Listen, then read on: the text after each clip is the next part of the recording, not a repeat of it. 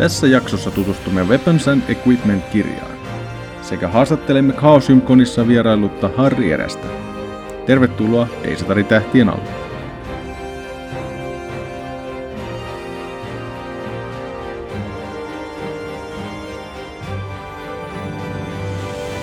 Tervetuloa Deistari tähtien alle jälleen kerran ja tutustumaan Gloranthaan tällä kertaa mahtavien tavaroiden ja hyödyllisten tarvikkeiden kautta, kuten tuossa Weapons and Equipments-kirjan otsikossa sanotaan.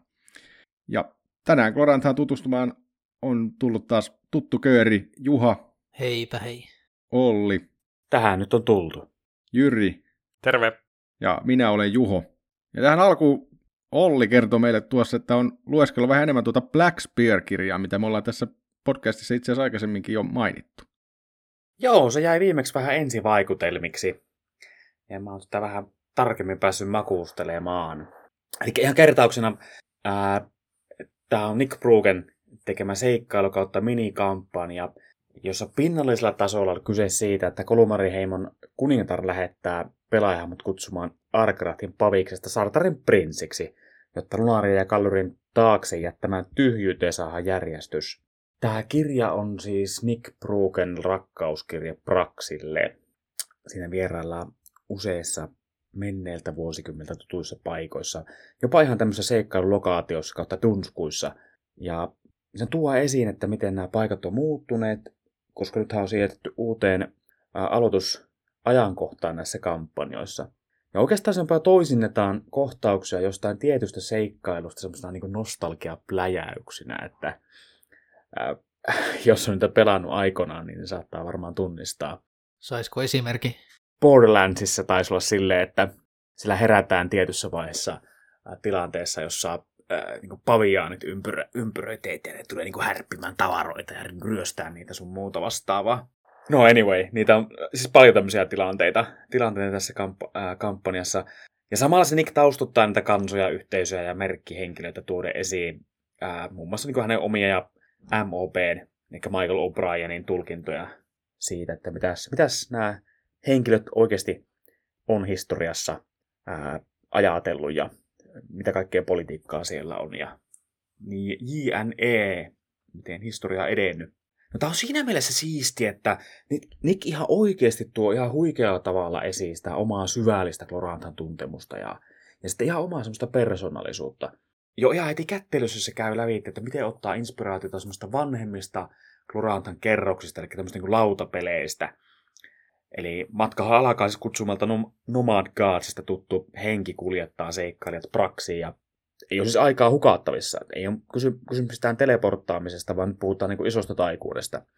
Ja sitten semmoista niin diippiä shittiä edustaa vihreä aikaakin syvemmälle myyttiseen menneisyyteen, eli niin siniseen aikaan matkaaminen. Ja on kuulkaa, Sapurin merkki eli elementaaliprogressio on tuotu osaksi seikkailua ja tässä on niin jatkuvia viittauksia Praksin suurten henkilintujen, eli näiden sulitettujen kilpakumppanien äh, niin tämmöiseen mytologiaan. Ja nämä olisi tämmöinen eräänlainen ristisiitos tätä elementaaliprogressiota, ja sitten tyylin tämmöistä su- suomalainen, ruotsalainen, norjalainen vitsiä, jossa tämä aurinkohaukka aina häviää myrskylinnulle, joka on kuitenkin niin tyhmä, että sitä aina huijaa tämä, tämä tota, niin, niin pimeys, pimeyden tuota korppi. Anyway, ja tässä on siis kokonainen henkimatka, joita siis useita, mutta yksi kokonainen henkimatka on sovit, sovitettu tähän Gregin Ouroboros-runoon ja on kaikkea drahappalaista versus Orlantien mytologian ver- vertailua ja rinnastamista ja huh, huh vaikka mitä. Ja siis tässä on niinku luvassa siis diskoa ja niinku kohtauksia tai viittauksia. No oikeastaan niinku kohtauksiakin, jotka on niinku jotenkin sulatettu Gloranthan niin Aliens, Black Hawk Down ja Vietnam-elokuvista ja, ja on viittauksia T.S. Eliotin runoihin ja vastaaviin klassikoihin. Toisaalta tämä seikkailu on aika semmoinen performatiivinen, eli siinä on paljon viittauksia kirjoihin ja elokuvia muuhun semmoiseen taiteeseen, joiden kautta niin Nick haluaa viestiä pelijohtajalle, että minkälaista tunnelmaa, ää, tunnelmaa olisi tarkoitus niin viestiä. Ja kuvailu, kuvailulla niin kuin, sit ikään kuin tuoda pelaajia sitä tunnelmaa. Siellä on niin soundtrackeja, jotka on mietitty, kappaleita, joita on niin kuin sovitettu tiettyihin niin kuin, äh, kohtauksia. Niin Nick antaa ihan niin kuin ohjeita siitä, että minkälaista jännitettä tai mikä, niin kuin, minkälaista tunteita tämän kohtauksen on tarkoitus tuo pelaajille. Että on tosi niin pelijohtaja, pelijohtajalle tosi yksityiskohtaisiakin ohja, ohjeita. Toimiiko ne?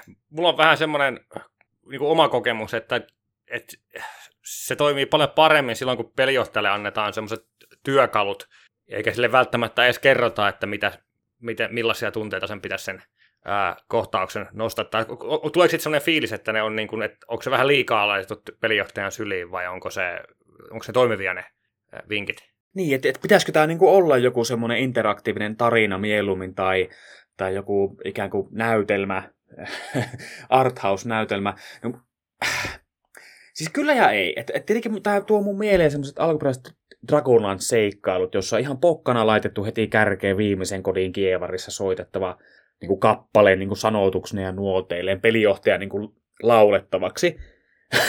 niin kuin, mutta äh, ikään kuin semmoinen aika iso ero siihen Dragonlanceen on kuitenkin se, että näissä näiden ikään kuin juonikohtausten ulkopuolella niissä 80-luvun aluskenaariossa pelaajille oli sitten vapaus dunskussa toimia kuten halus. Mutta mm, tässä ehkä ihan vastaava vapautta on, että, että pelaajien tehtäväksi jää niin värittää tapahtumia, fiilistellä maailmalla ja sitten varmaan just niin arvostaa sitä pelijohtajan performanssia, että et, et, et siinä ehkä jopa tämä heikkous, on niin aika niin pitkiä pätkiä ekspositioita, jossa niin EPH puhuu keskenään vaikka. Ja ehkä se niin vähän semmoiset arveluttomimmat kohdat on ehkä semmoista, että se no, siinä se niin vähän morkkaa, ehkä jopa aika elitistisen sävy pelaajia, jotka ei niin älyä toimia, kuten Glorantassa kuuluu. Hitusen, hitusen tuossa tulee semmoinen maku, että onko kirjoittaja myöskin niin kuin vähän tripillä kertoaksi, että kuinka moni asioihin hän osaa viitata ja kuinka nokkela hän on.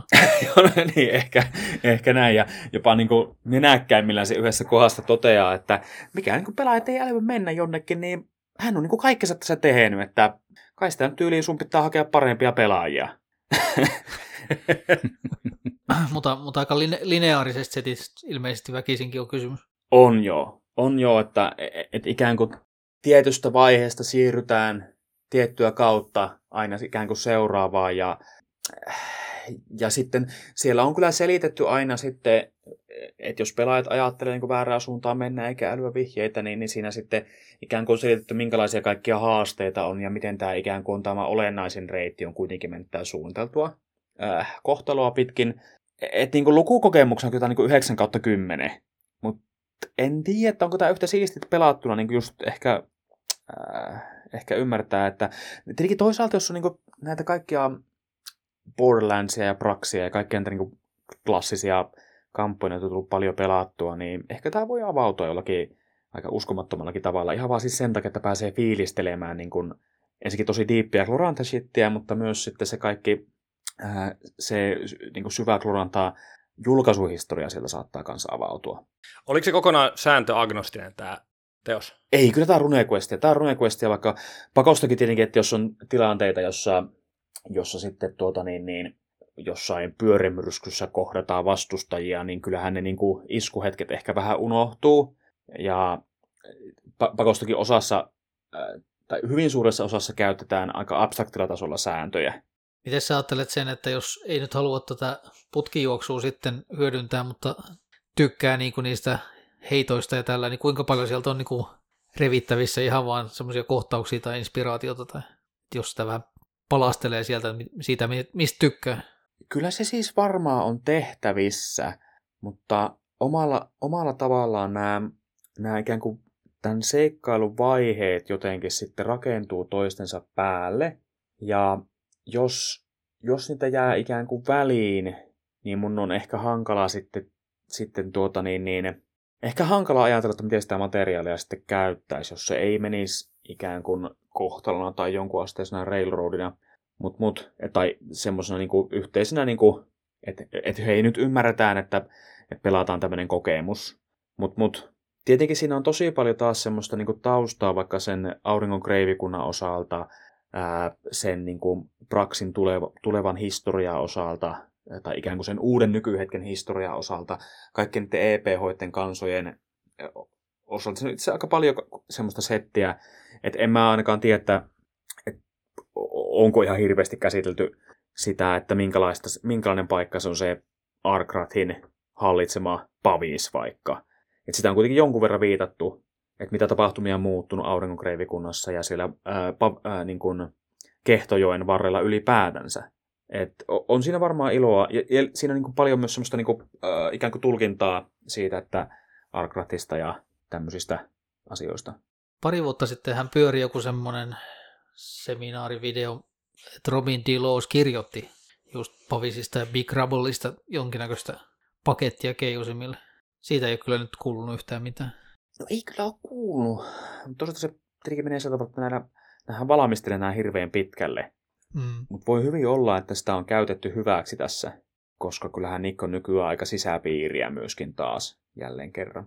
Puhtaasti käytännöllisenä kysymyksenä, niin tämähän oli niitä Johnston Compendiumin julkaisuja, eli drive-thrusta ostettavissa, eikö niin? Joo, aivan totta. Ja täytyy sanoa, että tämä on niin fyysisesti edelleen tosi komea ja ää, lukukokemuksena hyvä, ja tässä on paljon semmoisia niin lisää ää, ikään kuin juttuja, joita voi sitten ladata myös sieltä, että et tietenkin handoutteja ja semmoista on jonnin verran. Että toimii kyllä fyysisenä kirjana, mutta varmaan se PDF on myös sen arvoinen. Koska siellähän julkaistaan muun muassa semmoisia asioita, joita on, niin kuin, joita on niin kuin päivitetty tätä kokemusta sitten julkaisun myötä, pieniä lisiä. No hei, siis PDF on 20 euro arvoinen. Mun mielestä ihan lukukokemuksena on sen PDF väärti. Jotain 50 taitaa olla tämä fyysinen kirja. Että jos sen haluaa sitten vaikka pelata, niin, niin ehdottomasti mikä siinä. Komia kirja se on. Ja linkki tähän tuotteeseen tietysti löytyy tuolta meidän show notesista, ja se on tämmöinen tukilinkki, että jos sen kautta käy ostamassa tuotteen, niin siitä sitten pieni komissio meillekin kilahtaa tänne Desitari-tähtien alle.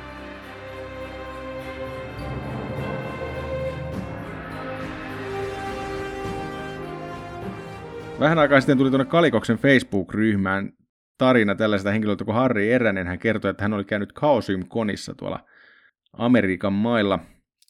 Ja mehän sitten tietysti kiinnostuttiin asiasta ja soitettiin Harrille ja pidettiin pieni haastattelu. Ja kuunnellaan tähän kohtaan minun ja Juhan tekemä haastattelu Harrin kanssa.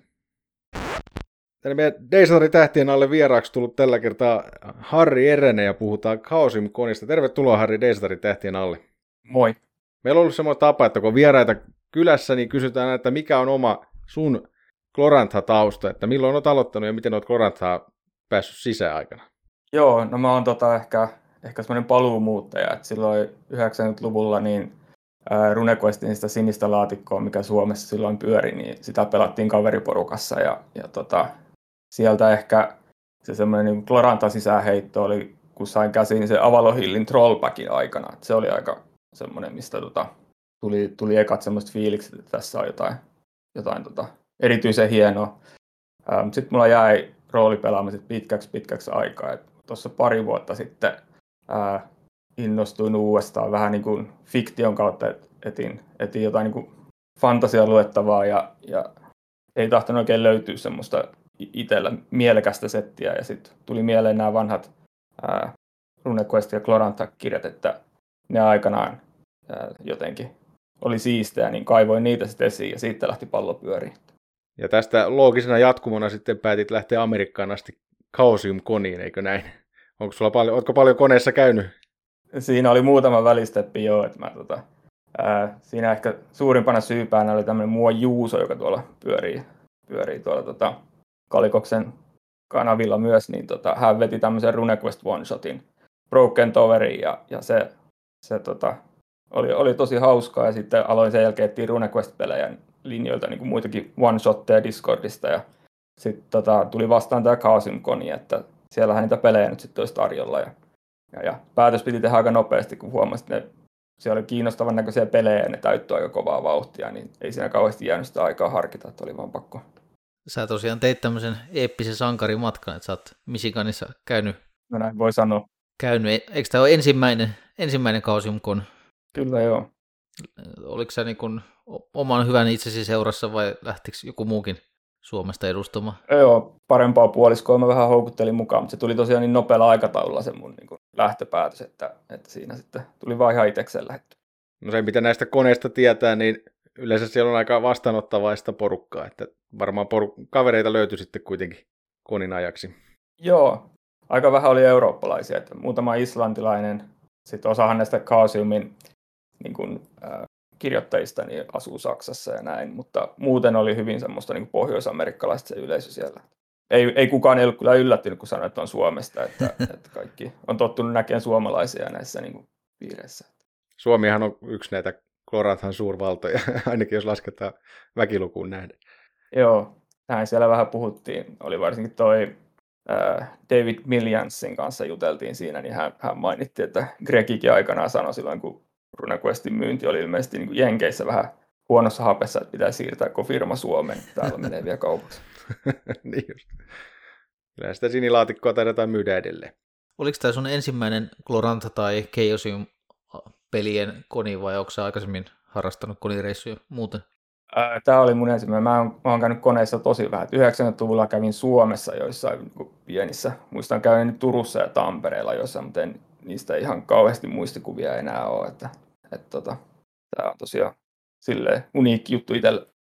No kerro vähän yleistä meininkiä siellä, kuinka isosta tapahtumasta oli kysymys ja kuinka paljon siellä oli tavallaan, no sä sanoitkin, että siellä oli tätä Keosimin ikään kuin talon sisältä ihmisiä, mutta... Joo, siellä oli, mä kuulin jostain, että 200, mä kuulin semmoisen luvun, että 270 olisi ollut. Ää, se oli semmoinen aika soppeli määrä siihen tilaan, se oli semmoisessa golf resort tyyppisessä paikassa, että siellä tota, ää, sinne paikkaan oikein sopiva määrä, määrä väkeä. Että, tota, tuntui, että ei, ole, ei tarvinnut jonottaa mihinkään, mutta silti, että ei ollut tyhjää ja kaikki pelit oli täynnä. Niihin oli itse asiassa aika kova ruuhka, jos ne kiinnostavimmat pelit täyttyi tosi nopeasti, niin ää, silleen niin oikein sopivan kokoinen tapahtuma ehkä tämmöiseen. Oliko siellä ylipäätään muuta ohjelmaa myöskin, jotain paneeleja tai, tai muuta tämän tyyppistä? Joo, mä, mä tota, otin sen niin pelireissuna, että mä olin tu- niihin peleihin vaan tyrkyllä kovasti, mutta siellä olisi ollut siis näitä tämmöisiä ää, keräilijöille tämmöisiä auction-tyyppisiä juttuja ja ää, kaikenlaista oheis, oheisjuttua mutta mä en tosiaan, mä lähdin sinne, niin mä en ollut varautunut tekemään tästä mitään raporttia tai mitään kirjoittaa matkakertomusta tai näin, niin mä keskityin hyvin niihin peleihin, että mä juoksin pelistä toiseen suurin piirtein. Hyvä, kun ehti välissä syödä. Aika komea määrä sä vissiin niitä kerkesitkin vyö alla sit saamaan. Joo, ää, mä tosiaan kuusi peliä, eli sen niin kuin ihan mitä, mitä siellä nyt maksimissaan pystyi siinä ajassa saada. Kahdeksanpäiväinen tapahtumahan se oli. Että. Mm. Te, sulla oli ilmeisesti ihan Glorantha-pelejä suurin osa näistä. Joo, kolme peliä RuneQuestia, oli kaikki Glorantha-pelejä. Ja, tota, sitten kokeilin vähän muita kausimun pelejä, semmoisia, mitä Suomessa ei, ei tota, ehkä ihan hirveästi pääse, tai mulla ei ole vastaan tullut, niin se, semmoisia halusin käydä sitten kokeilemassa vähän muitakin pelejä, mutta RuneQuest oli puolet, puolet niistä peleistä, sitä mä lähdin sinne niin pääasiassa pelaamaan. Oliko siellä muuten, nyt tietysti Gloranthan mielessä, niin RuneQuest on se, mitä Chaosium tällä hetkellä myy, mutta oliko siellä mitään näitä muita Glorantha-aiheisia pelejä, esillä 13 Tagesia tai... Ei, ei juurikaan, että, että siellä oli tota, tosi paljon RuneQuestia, oli jopa niin kuin RuneQuestin vanhempia edi- editioneita oli pelejä. Sitten oli Quest Worldsia, oli jokunen peli, ää, niistä taisi olla Glorantha-aiheisia pari, ja sitten oli muutama oli jotain tämmöisiä, niin kuin mitä ehkä tulee Quest Worldsiin, semmoisia uusia maailmoja, jotain tämmöisiä retroskifi-juttuja oli ainakin, ja näin poispäin. 13, 13 Days Glorantha ei ollut yhtäkään peliä. Joo, se tuntuu jääneen melko yksin sitten kuitenkin julkaisuna. Joo, sitähän mä itsekin pelaan niin kuin kampanjan, pelaan sitä tota, oikeastaan vähän niin kuin teidän podcastin syytä, että kiinnostuin siitä. Sori siitä. siitä aikana etin kissojen ja koirien kanssa sitten tota, peliä maailmalta ja semmoinen australialainen peliporukka löytyy, missä mä nyt sitten pelaan kampanjaa. Miten näitä pelejä, kun sitten pelasit useamman Glorantha-peliä, niin nimeen nyt joku paras Glorantha-hetki siellä, mikä oli suosikkiskennu? Ylivoimainen ykkönen oli tämmöinen tota, uh, Chad Brinkleyin tämmöinen kuin Tales of the Reaching Moon, The Red Bride, niin se oli kyllä päräyttävää, että ne kaikki Glorantha-pelit oli aika, aika niin kuin sillä, että niiden takia jo, jo oli ihan koki, että kannatti tehdä matka, mutta tämä The Red Bride oli kyllä upea, siinä tota, se oli semmoinen tarinavetoinen, pelattiin lunareita, semmoinen, tota, miten sitä kuvailisi, että ihan kamalasti spoilaa. Se tulee varmaan tota, julkaisuna jossain vaiheessa siis tuonne Johnstown Compendiumiin, ainakin, ainakin näin siinä oli kovasti puhuttiin, mutta se oli tämmöinen tota, hyvin hahmovetoinen, siinä oli kirjoittu tosi mielenkiintoiset Breachen hahmot ja, ja tämmöinen tota, Lunar retkikunta potkastaan liikkeelle, missä oli siis hyvin, hyvin tämmöisiä niin kuin, siihen ryhmään rakennettu mielenkiintoisia tota, ristiriitoja ja, ja tämmöisiä. Se korttitalo potkastaan matkaa ja katsotaan miten käy. Ja ainakin meidän pöydässä siitä syntyi kyllä makea tarina. Että se oli kyllä semmoinen kohokohta. Koko lentomatka takaisin, mulla oli kirja mukana, mitä mun piti lukea siinä lennolla takaisin, niin en mä saanut luettua sitä, mä vaan kelasin sitä peliä, että mitä siinä olisi voinut tehdä toisin, tai mistä siinä nyt oli kyse lopulta. Tähän pitää selvästi ottaa meidänkin podcastissa käsittely, jos se sinne Johnston Compendium joskus ilmestyy. Nämä oli ilmeisesti, täällä oli aika paljon porukkaa, oli näillä omilla, omilla skenaarioilla, mutta oliko siellä tämmöisiä ihan sitten Kausimin virallisia skenaarioita, joita ei ole vielä ehkä julkaistu, niin oliko niitä pöydällä, osaatko sanoa? Joo, niitä oli muihin peleihin varsinkin, oli niin Pendragon Starter Setin äh, skenaarioita siellä oli, sitten siellä oli jotain Call of Cthulhu skenaarioita, jotka äh, tota, on ilmeisesti niin julkaisuihin perustunut. Nämä RuneQuest jutut oli paljon semmoisia, että nämä on, ainakin kaikki pelit, missä mä olin, niin kaikista sanottiin, että joo, tämä tulee jossain vaiheessa sitten Johnstown Compendiumissa julkaistavaksi, että, että, että ne tuntuu olevan oli Ei ainakaan mun silmään ei osunut. Et sitten kun oli näitä tosiaan Keusumin napamiehiä paikalla ja jotain ilmeisesti niin kuin uusia tuotteitakin siellä taidettiin ihan julkaista, mutta oliko niin, että siellä oli myös vähän niin kuin testi, testimielessä pelautettiin siis jotain uusia sääntöjuttuja? Mä en valitettavasti niihin peleihin mahtunut, mutta mä Yksi niistä jampoista, jotka pelasi siinä Blue Dragonissa, niin oli siinä mun pöydässä just ennen sitä peliä, ja mä näin sen sitten siinä lounaalla, ja kovasti yritin tentata, että no millaiset ne säännöt oli, niin äh, hän sanoi, että ne oli, oli tota, kuulosti mielenkiintoista, hän sanoi, että ne oli, niin pelillisesti oli hyvät, että ja kuulosti itsestä jännältä, kun tuntui just, että ne on niin pelillisesti ehkä haastavat tehdä, kun on tiukka käsikirjoitus, mitä, mitä ikään kuin noudatetaan, mm. ja mutta hän sanoi, että se olisi niinku ollut mielenkiintoiset niinku hän pelattavat ja että siinä oli jotenkin riimuja tosi tota, luovasti saatu mukaan. En, en ihan tiedä, mitä hän sillä tarkoitti, mutta ää, kovasti kehu, että oli ollut hyvä sessio ja niin kuin mekaanisesti mielenkiintoiset säännöt. Ja sitten hän sanoi, että ne tulee siinä pelinjohtajakirjassa ja sitten, että tässä tulevassa Sartar-kampanjassa olisi näitä niin kuin uusilla säännöillä tehtyjä heroquesteja niin kuin isolla lusikalla kuulemma mukana kuulostaa tosi mielenkiintoiselta. Ehkä ei ihan vielä ennakkotilausta pääse laittaa sisään, että voi, voi olla vielä vähän julkaisuvuosi epävarma. Joo, se voi olla. Että no, se, olisi, se olisi ollut kyllä semmoinen hieno peli päästä, päästä kokeilemaan, mutta siihen, se, oli, se oli ihan tota, heti täynnä, kun, kun tota, vaan pelit tuli auki, niin sinne olisi pitänyt hyökätä ihan heti. Jos ei tässä nyt vielä ole tullut paljastuksia, niin loppuun voisi kiinnostaisi vielä, että kerro nyt joku mehevä juoru, minkä kuulit siellä, kun siellä kuitenkin tätä Kausumin porukka oli paikalla juoru. En tiedä, kuulinko mä juoruja mitään oikein, oikein erityisen mehukkaita. Mm, sanotaan näistä, äh, no Ludovicin kanssa juteltiin podcast-jutuista, mainittiin tämän meidän kotimaisen podcastin siellä ja hän, hän siitä tota, lähetti terveisiä, että on, on, oli vähän niin kuin pahoillaan, että, että hänen podcastit, hän on siinä God Learners podcastissa, yeah. että sitä harmitteli, että hän ei saa sitä ensimmäisen podcastin, ensimmäisen Gloranta podcastin kunniaa nyt sitten itselleen. Ja sitten mä pelasin tosiaan tuossa siinä Walkland Island oli tämmöinen Kralolera setti. Se on myös semmoinen, mikä ilmeisesti niin kuin jossain vaiheessa saattaa tulla ihan Chaosiumin julkaisemana, että siitä on kolma käsikirjoitus Chaosiumille annettu ja näin, mutta se on jossain siellä julkaisujonossa pitkällä ja kaukana, niin semmoisia juttuja kuulin, mitkä oli niin itselle uutta. Kuulosti aika messevältä reissulta, meinaat, kun mennään ensi vuonna uudestaan? Oli mulla ainakin heti sen jälkeen, vielä kun se Red Pride pyöri päässä, niin mulla oli semmoinen fiilis, että pitää kyllä päästä ensi vuonna uusiksi, mutta katsotaan nyt, kun tässä on vuosi välissä, että miten, miten tota innostus, innostus kestää. Se Red Pride, se mainit, tää, tota, Chad mainitti, että se tota, aikoo sen Genkonissa pyöräyttää kanssa, että jos joku kuulijoista on Genkoniin menossa, niin suosittelen, että se peli kannattaa kyllä tsekata, että se oli ainakin, ainakin itselle. Tuntuu olevan siinä pöydässä muillekin ihan tota, että niin kuin maistu. Hieno oli tosi mukava kuulla tästä Kausimikonista. Kiitos Harri. Oh, kiitos, kiitos. Kiva oli käydä. Kiitos vielä kerran Harrille, kun kerroit meille vähän kuulumisia sieltä Kausimikonista. Ja tosiaan, jos sinä käyt jossain konissa olet kiinnostunut kertomaan muillekin kuuntelijoille käymisestä, niin ota yhteyttä deisataret.kalikos.org tai kirjoittele sinne Facebookiin, niin Deisatarin agentit saattavat ottaa sinun yhteyttä ihan suoraan. Ja tämähän oli tosiaan ensimmäinen Kausimkoni ja toivottavasti tämä perinne nyt sitten jatkuu, ei näitä klorantakoneja koskaan liian vähän ole maailmassa. Ja tämä on mun mielestä aika mielenkiintoista, että koska viimeksi Amerikassa on ollut koneja nimenomaan Gloranthan ympärillä, koska nämä on ollut Saksassa nämä kuuluisimmat tai nimekkäimmät Glorantha-konit. Ja Australia on toinen paikka, missä ymmärtääkseni tämä Michael O'Brienin läsnäolo kanssa on vaikuttanut siihen, että siellä on ollut. Se on ihan totta, että ei, ei niitä varmaan siellä Amerikassa hirveän paljon ole ollut viime aikoina.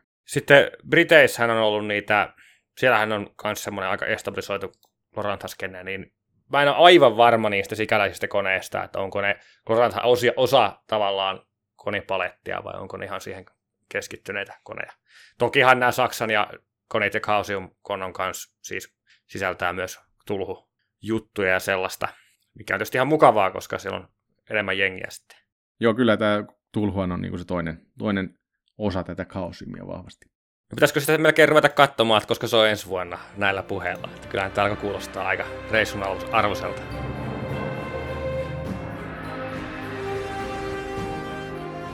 Siirrytään meidän tämänkertaisen jakson varsinaiseen aiheeseen, eli tällaisen kirjan kuin Weapons and Equipment. Ja tässä kirjassa tosiaan kuvataan klorantalaista esineistöä, yrittää luoda myös samalla kertoa vähän, että minkälainen maailma se kloranta on. Joo, se on ihan siistiä, että, että useinhan tällaiset ää, varustekirjat on semmoista, just niin kuin, että no, mitä nyt pelaa hahmot voisi hommata itselleen, ikään kuin tämmöistä muotikuvastoa.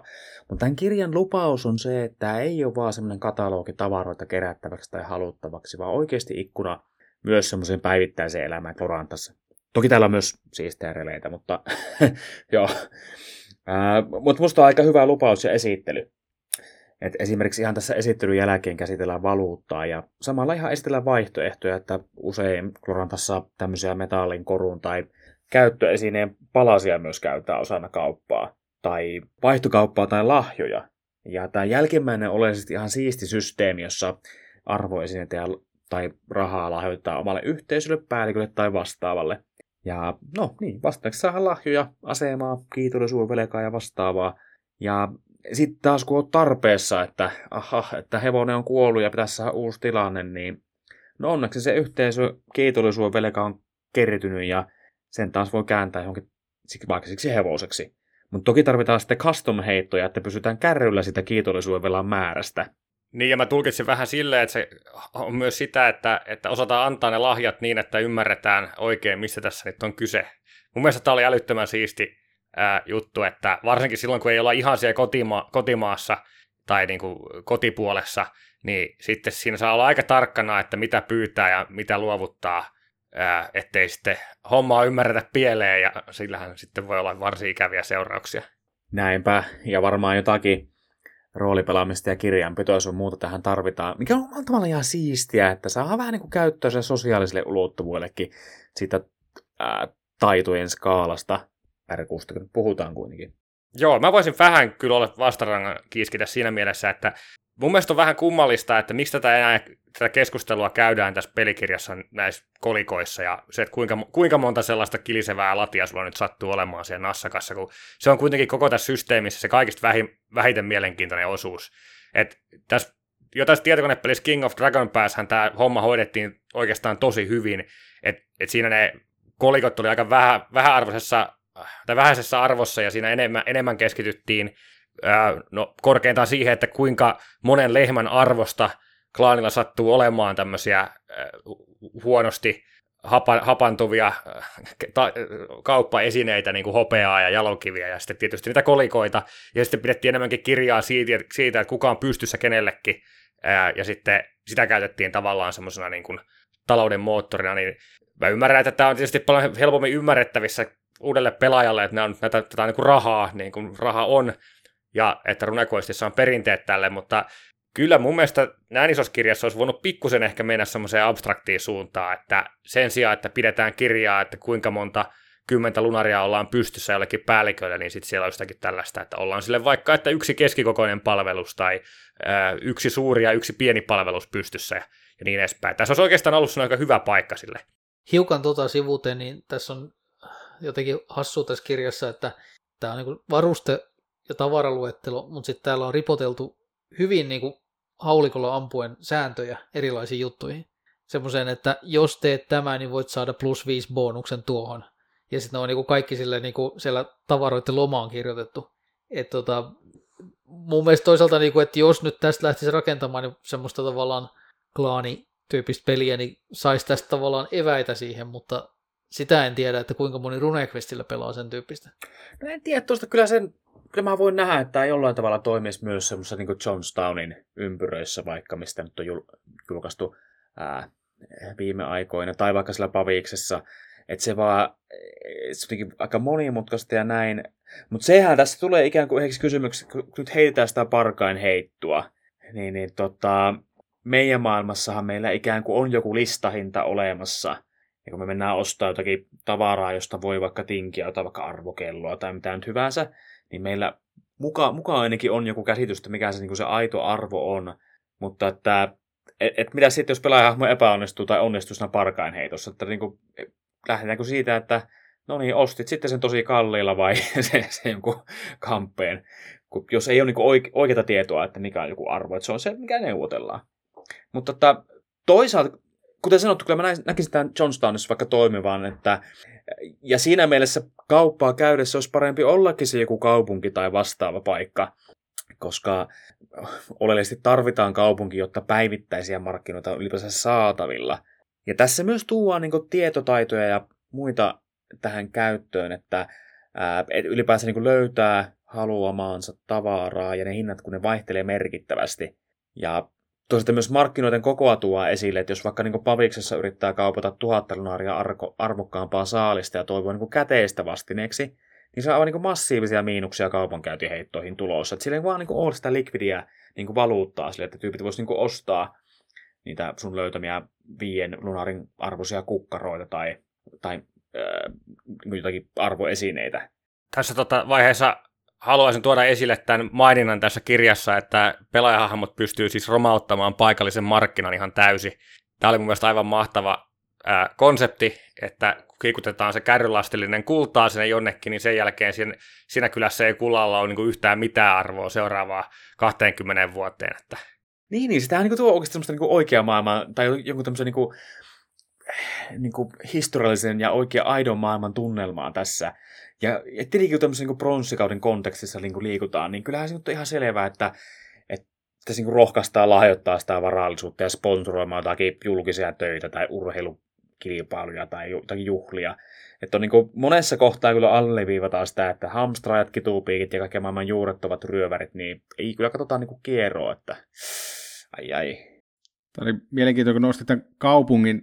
Mulla on usein just ollut Klorathan kanssa tämä, että kuinka monta prosenttia oikeastaan Klorathan asukkaista koskaan koskeekaan minkälaisen niin kuin rahaksi mielittävän asian. Eli, eli kyllähän tuolla niin kuin kau- kaupungeissa se aamupuuro, niin se voi käydä joutua ostamaassa jostain.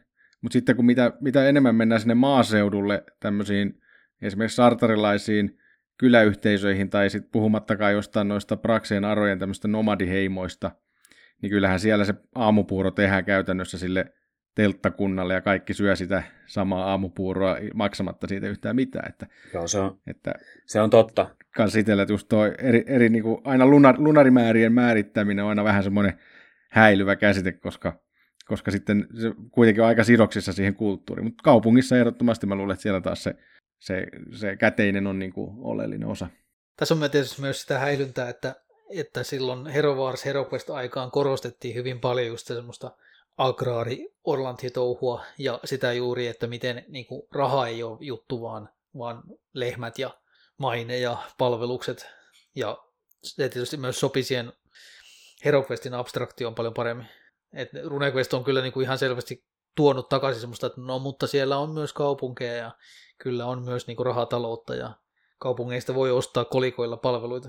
Ja sitten päästään siihen keskusteluun, että kuinka paljon enku, enkumeransseja tulee tuhannesta lunarista. Ja se on sitten se, että no pystytäänkö tätä kantamaan ja pitääkö me ostaa jostain joku juhta, joka vetää tämän rahamäärän, mikä on luutattu, luutattu sieltä kärmepiipun syvänteestä.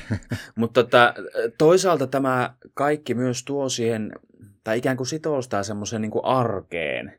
Ja tässähän käytetään paljon kaikkea niin kuin, niin kuin oikeasti palstatilaa siihen, että käydään arkisia tavaroita, vaatteita – siis kaikkea niin kuin vaaseja ja ruukkuja ja sun muuta. Siis ihan tämmöistä niin kuin muinaisen maailman tavaraa. No okei, okay. se on jotenkin semmoisia hassuja yksityiskohtia, että ää, esimerkiksi siellä saatetaan puhua tietynlaisesta viitasta klahmyksena, Ja tietenkin se on niin kuin tunnelmallista ja ehkä rakentaa semmoisia mielikuvia siitä, että et eihän niin kuin ikään kuin voi jäsentää erilaisia muinaisia vaatteita, ellei niitä niin kuin nimetä ja sitten selitetä. Ää, et, et jos nyt puhutaan, että jollakin on niin viitta, niin tulee varmaan jotkut semmoiset geneeriset fantasiaromppeet sitten mieleen. Et on siinä varmasti niin lisäarvoa, kun se nimetään ja niin selitetään. Näitä varmaan niin jokseenkin rajatusti voi tuoda per pelikerta esille sitten tämmöisiä asioita, ettei niin karkoteta sitten ehkä semmoisia niin ensiaskelia maailmaa ottavia niin pelaajia.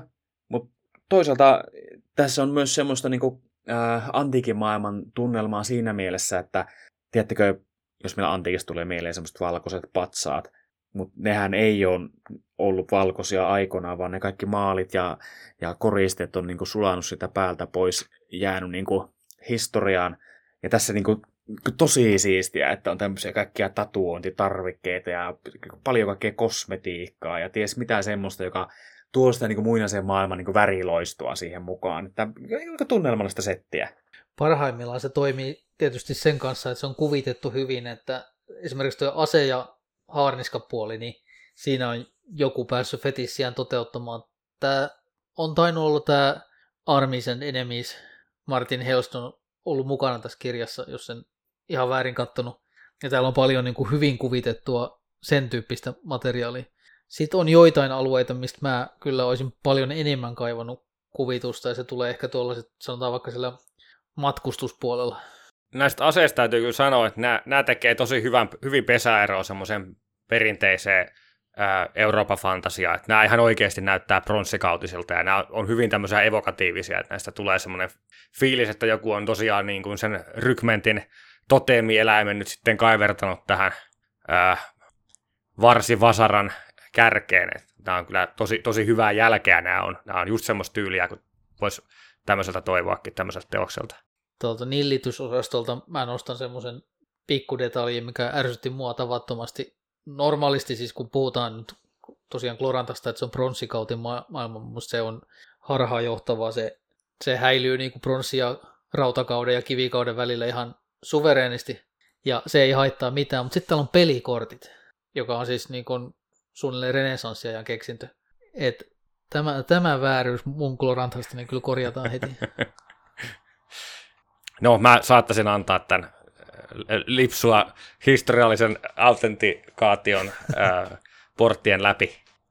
Sä et ole selvästikään tarpeeksi tasokas esimerkiksi Nick Brugen kirjan Ouch. Miten mä toivon tästä?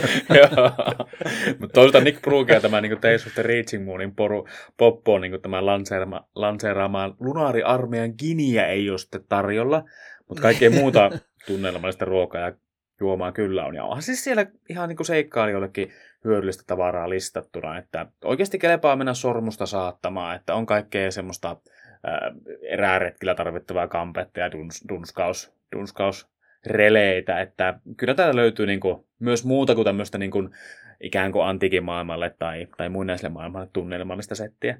Joo, on tässä kirjassa sitten myös näitä elukoita, mitä voi ostaa joko, joko hyökkäystarkoituksessa tai sitten ihan tuommoisen niin tavaroiden viemiseen. Ja täälläkin on kaikista taas hinnat tarkalleen. Tässä nyt mennään jonkun verran päällekkäin sitten tuon bestiarikirjan kanssa, missä kun täällä ruvetaan sitten luettelemaan näiden eri elukoiden ominaisuuksia, mutta muistaakseni tota hirveä esimerkiksi ei ollut bestiarissa, että täällä on erikseen sitten hirvellekin statsit löytyy tästä. Joo, hirviä maksaa 50 ja oleellisesti tietää, että kuitenkin sitten joku strutsi maksaa 30. Jos strutsilla haluaa ratsastaa, että se on niin koulutettu strutsi, tai lien, sitä ei ole, en ole varma, että onko sitä laitettu, mutta kuitenkin ratsastuskoulutettu hirviö on 75 lunaaria, että, mutta taitaa olla sitten tämmöistä eksoottisempaa kamaa, että kertoimia taitaisi tulla hintaan, jos sitä yrittäisi ostaa lohikärmesolassa veikkaan. Miten tota, odotatko mitään kantaa näihin, näihin eläimien, eläimien käyttöön ää, valuuttana? Et Praksissa ja lohikärmesolassa varmaan ne on mieluisempia lahjoja kuin tota, kolikot. Niin oliko tässä mitään niistä tai tämmöisestä vihjeitä? No siinähän mielessä, että nämä suhteelliset hinnat on omalla tavallaan aika tärkeitä varmaan, jos tätä sitten taas miettii. Joo, pienenä spoilerina, niin tuossa myöhemmin sitten, kun mennään tähän maaomistuksiin, niin siellä on tosi monipuolisesti just tavallaan sitä niiden sosiaalista merkitystä perattu. Ja nyt täytyy kyllä sanoa, että mä en muista yhtään RuneQuestin peruskirjoissa tästä mitään, että, että niin kuin eläinlaumojen omistaminen on, on vaurauden merkki ja sitä jopa niin kuin edellytetään tietyllä, tietyllä statuksella olevilta tyypeiltä. Näistä eläimistä mä voisin toisaalta sitten myöskin nostaa nämä tämmöiset, äh, vähän tämmöiset familiaarityyliset tämmöiset herätetyt eläimet, jotka tietysti klorantalaisittain on sitten kulttiin sidoksissa. Mun mielestä tosi hauska idea. Äh, ne on pelimekaanisesti silleen, että ei täysin merkityksettömiä, mutta ei myöskään millään lailla semmoisia niin pelirikkovia. Mun mielestä hauska idea. En muista, että olisin törmännyt aikaisemmin tällaiseen ää, Glorantassa, mutta varsinkin niin roolipeleissä nämä on ollut yleensä aika monen hitti, aina kun niitä millään lailla mallinnetaan. Olihan jo Hero Quest Glorantha-säännössä kyllä tämä retainer, eli tämmöinen seuraajasäännöstö, ja siellä nyt oli esimerkkeinä sitten oli tällaisia E-, eläimiä, jo, elä, esimerkiksi eläin, jonka kanssa sitten oli, oli tota jonkunlainen kommunikaatioyhteys, että on tämä sille, silleen mun mielestä on, on ollut Gloranthassa aikaisemminkin tämä, tämä ajatus siitä, että voi olla tämä eläinkumppani. On ehdottomasti, mutta toisaalta sitten se, että tässä niinku tuo esille, että okei, okay, että papukajuja tuodaan niinku tuolta maailman meriltä Notchetiin ja Glamouriin, niinku aatelis, aatelis Rimlordille tai papeille niinku eläinseuralaisiksi, tai sitten, että jos on tämmöisiä niin herätettyjä lintuja kultin kautta niin kuin seuralaisina, niin, niin tota, että niitä käytetään monesti tämmöisissä niin tiedustelutarkoituksissa ja vastaavissa, mutta sitten että jos niin kuin kaksi äh, vaikka toki sotilasyksikköä kohtaa, niin siellä voikin kuolla yllättävän, yllättävän aika paljon näitä äh, niin kuin eläinystäviä taivaalla, että et, et, niin kuin, onhan tässä niin kuin, toisaalta sitten, kun puhutaan runequestista, niin on myös niin kuin, lähdetty niin kuin, syvemmälle siihen aiheeseen, niin kuin, yksityiskohtia selitetty sun muuta, kun taas niin kuin, HQssa olisi jätetty niin kuin, pelaajien niin kuin, mielikuvituksen varaa. Ja se, seuraajista voisikin jatkaa sitten näihin palkollisiin, eli jos haluaa palkata itselleen vähän työvoimaa, olisi sitten sotilaita tai, tai muita palveluksia, niin aika tarkat säännöt löytyy siihen, että miten toi palkkaus tehdään ja minkälaista hinnoista puhutaan ja miten helppo tällaista on löytää ylipäätään tällaista työtä, että siihenkin vaikuttaa sitten moni asia. Ja etenkin tämmöistä palkkasotilaista on jonkin verran ihan lähtien näistä, minkälainen on palkkasotilaan sopimus sen isäntänsä kanssa. Ja täällä on oikein tämmöinen palkkasotilaan, palkkasotilaan vala, mikä yleensä tehdään sitten sen isänen kanssa. Ja varmasti kaikkia seikkailijaporukoita seikkailijaporukoiden arkea helpottamaan on tällä, että miten voi jakaa saaliin, joka sitten on tämmöiseltä sotaretkeltä saatu, ja tähän on täällä mainittu kolmekin eri metodia. Tämä on Orlantien metodi, jossa tämä johtaja käytännössä jakaa sen saaliin tasaväkisesti. Sitten on Jelmin metodi, missä johtaja pitää sen saaliin ja sitten voi halutessaan jakaa sitä sitten näille omassa ryhmässä olevilleen. Ja tämä on heidän mielestään ihan, ihan reilu peli. Tämä sama, tämä sama juttuhan oli siinä Armisen Enemies-kirjassa muuten. Niin oliko se vielä silleen, että niin Orlanteilla, jos, jos vähän niin kuin teit jotakin sankarillisempaa ja hienompaa, niin se oli yksi ikään kuin pointti, että ne sitten antoi ansioiden mukaan näitä palkintoja. Joo, niinhän tässäkin sanotaan tosiaan, että, että tämmöinen niin kuin meritokraattinen jako. Hauska tällainen, vähän jopa ehkä tarinakoukulta haiskahtava tämmöinen yksityiskohta. Tää. Tässä ei mun mielestä suoraan tyrkytetä sitä, että hei, tämähän, tämähän olisi loistava tapa luoda jännitettä skenaariossa, vaan tota, tämä on vähän tämmöinen niin tiputettu loren palanen. Toinen mun mielestä on tässä niin kuin sotasaaliin jakaminen, eli, eli että normaalisti se menee komentajalle se sotasaalis, mutta sitten komentaja saattaa esimerkiksi palkita joukko-osaston silleen, että se antaa niille vapaa-oikeuden ryövätä kaiken, mitä ne vaan lähimaastosta saa irti. Jos mä en ihan väärässä, niin tätä on historiallisestikin käytetty sillä ja jotkut todella pahamaineiset kaupunkien ryöstelyt on nimenomaan ollut tällaisia, että sitten on annettu niin kuin hyvästä suorituksesta esimerkiksi miehille oikeus, että kaiken mitä saatte varastattua, niin saatte pitää itse. Eli pesukoneet ja televisiot. Niin. No menemättä nyt ajankohtaisena ei sen enempää, niin juuri näin. Ja, tota, ja tavallaan, että se, on sit, se ei niin maksa sille komentajalle yhtään mitään, ja jos ei tarkoituskaan, että, sinne, että paikalliselle väestön kanssa tehdään mitään kauhean lämpimiä suhteita, niin tämä on ollut sitten tällainen. Mutta oliko se sitten niin, että, että jos haluat äh, niin humaakti sotureita niin kuin riveihis, niin sitten sit on niin parempi tässä toimia oikein niin ekstra kunniallisesti, että ei välttämättä voi tämmöistä sikailua harrastaa. Mä näkisin, että voi oikeastaan kummalla tavalla tahansa tästä saa tosi hyvää peliä. Jos näin, niin hienoa. Eli sellainen komentaja, joka, joka on kunniallinen, niin, niin tota, se näin tekee. Mutta sitten ihan päinvastoin niinkin, että, että jos on täysin kunniallista ryövätä sitä paikallista maaseutua, niin sitten humaktit nimenomaan ei suostu, että tulee messi, jos niille annetaan oikeuksia kaikkeen sotasaaliseen, mitä ne kerää. Jos sä oot tappanut sen edellisen omistajan, niin hän sillä omistaja sitten tällä hetkellä on, ja humaktille se tappaminen nyt ei noin keskimäärin taida olla kauhean vastenmielistä hommaa. Joo, ja sitten tässä tosiaan noista palveluista, niin kaikenlaista löytyy niin ta- taikapalveluista kuin tatuointipalveluihin. Yksi mielenkiintoinen asia, mikä täällä nostetaan, on tietysti palveluihin liittyen ja palvelujen myymiseen on orjuus. Eli se, että kuinka paljon maksaa orja eri kulttuureissa. Ja sitten on tietysti nostettu tämä, että mi- miten tähän orjuuskysymykseen nyt tässä kannattaisi suhtautua tässä pelatessa. Tämähän voi olla, ei ehkä Suomessa meillä ei ole semmoista kunnollista historiaa tuosta orjuushommasta, mutta että tuolla Amerikan mailla esimerkiksi tämä voi olla aika herkkäkin aihe pelatessa. Sanoisin tähän vielä sellaisen, että mitä nämä on mun mielestä tehnyt tosi hyvin. Mun mielestä on ainakin hienoa, että ne ottaa tänne esille, että ne tunnustaa tämän asian, että hei, tämä voi olla pikkusen hankala aihe. Mutta sitten toinen on se, että, että siinä on niin kuin vältytty siltä, että antiikin orjuus on kaikilta osin täysin samanlaista kuin se on ollut siellä Amerikassa, missä se on perustunut tämmöiseen niin kuin rodulliseen erotteluun ja siihen, että se orjuus on sellainen, mistä ei voi mitenkään päästä eroon.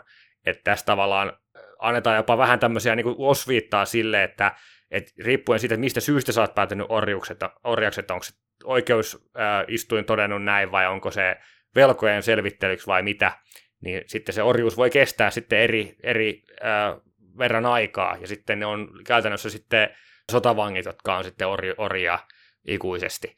Et tämmöiseen perinnölliseen orjuuteen tässä mun mielestä ei mennä, mutta mun mielestä ihan hyvä muuvi, että tässä annetaan niin kuin ymmärtää, että se, on niin kuin, että se on aika moni, monisyinen juttu, ja sitten tosiaan niin, että, ei, ei se silti niin modernilla sensibiliteetteillä mikään, mikään orjuus ei ole okei, okay, mutta tässä on sellaista niin kuin, vähän tuotu semmoista, niin kuin, ää, en mä nyt sano nuanssia, mutta niin kuin, syvyyttä tähän teemaan. Nyt, nyt pitää kyllä heti kaivaa, tuossa on kyllä mainittu noin peikkojen orjuutussysteemi, missä tota noin, niin nämä jättipeikot ja peikkolaiset orjuutetaan sitten ihan vaan sen takia, että he on, tota, e, ei ole tämmöistä, tämmöisiä niin kuin, tavallisia pimeitä peikkoja, mutta Aika hienosti, mutta sam- samalla sivulla 53 on sekä boksi, jossa kerrotaan, että tämä ei ole etnisyyteen perustuva, ja sitten kerrotaan, että peikkolaiset muuten on kategorisesti orjia. Koska vaihtoehto on sulla ruokaa. ja vielä näistä palveluissa tuohon loppuun mielenkiintoinen nosto, että tässä on puolitoista sivua, kerrotaan erilaisista hautajaisriiteistä tai eri tavoista päästä eroon niin kuin menehtyneestä henkilöstä, mikä on mun mielestä aika mielenkiintoinen.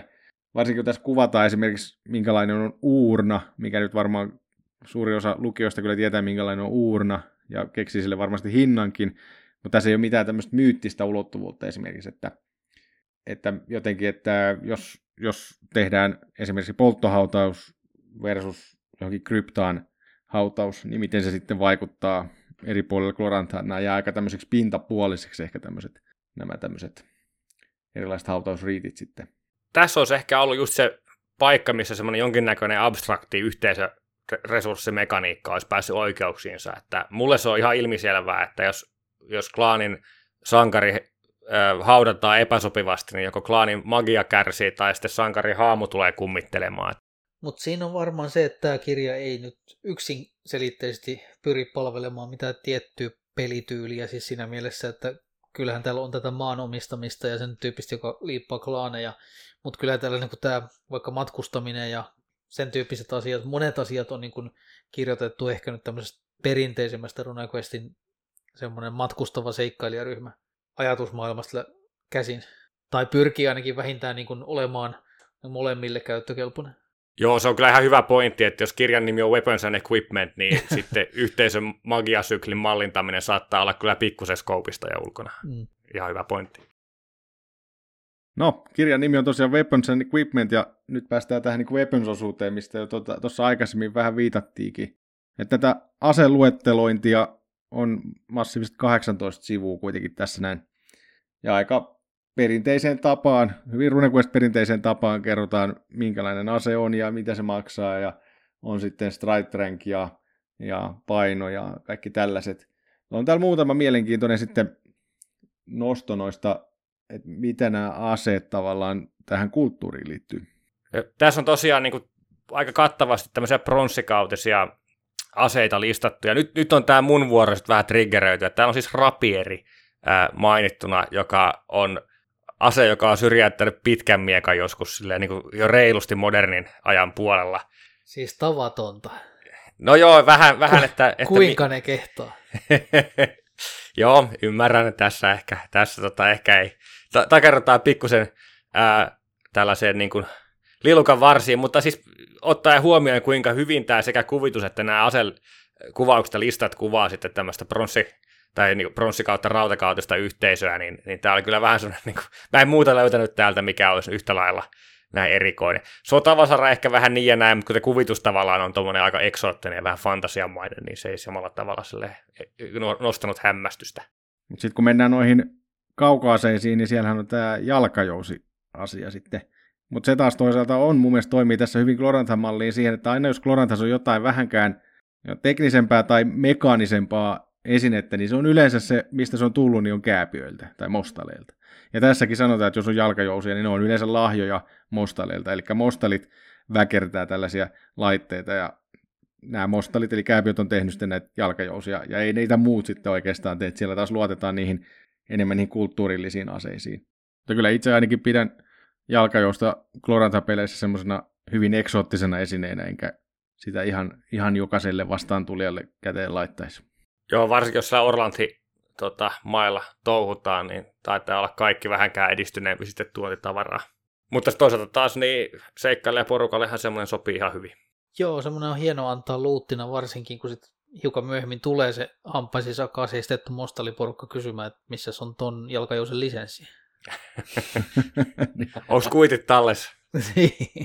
jo, jousien lisensseistä voidaan mennä aasisiltana sitten näihin haltijajousiin, jotka onkin myös tämmöinen kiva klorantalainen erikoisuus, eli, eli haltija tai aldurami kasvattaa itselleen jousen ihan siemenestä alkaen, ja, ja tässä on sitten semmoinen kuuluisa ominaisuus, että vain tämä, kuka sen jousen on kasvattanut, niin voi käyttää tätä jousta, eli siinä sitten taas tämä luutin kerääminen näiltä haltijoilta onkin paljon vaikeampaa, koska jos sen jousen ottaa ja sitten yrittää käyttää, niin se kuolee ja kuihtuu pois.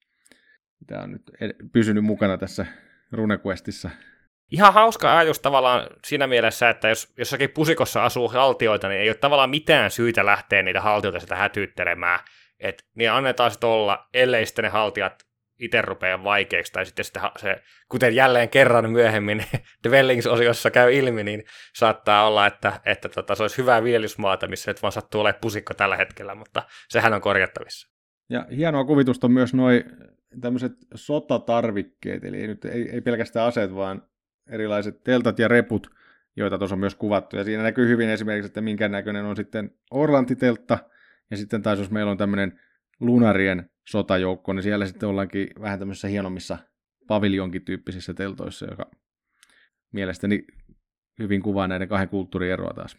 Sellainen juttu voisi tässä kanssa nostaa, että, että jos halutaan, niin kuin, että se seikkailijaporukka on niin kuin historiallisesti uskottava, eli esimerkiksi sen mukaan, että mitä kaikkea kamainen rajaa mukanaan, niin reppujahan niillä siis ei ole. Eli tässä on esimerkiksi esitetty tämmöisten lunarien niin kuin roomalaisinspiroituneet tämmöiset mikä tämä nyt on suomeksi tämä tämmöinen keppi, mistä roikkuu sitten se nyytti, mikä aina tämmöisellä sarjakuva orvoilla on, kun ne vaeltaa siellä sateessa kadulla, niin Tunarilla on tämmöinen samanlainen systeemi, jossa on niin ristiin sidotut kepit ja sitten siellä on niiden kattilat ja sitten ehkä pikkusen jotain hiiliä ja sitten makuualusta ja sellaista on sidottuna tuommoiseen härpäkkeeseen ja siihen ei siis mahu lähellekään niin paljon tavaraa kuin esimerkiksi rinkkaan mahtus, mutta sitten jos tulee hankaluuksia, niin se voi heivaa, heivaa siitä saman tien yhdellä kädenheilautuksella pois hidastamasta.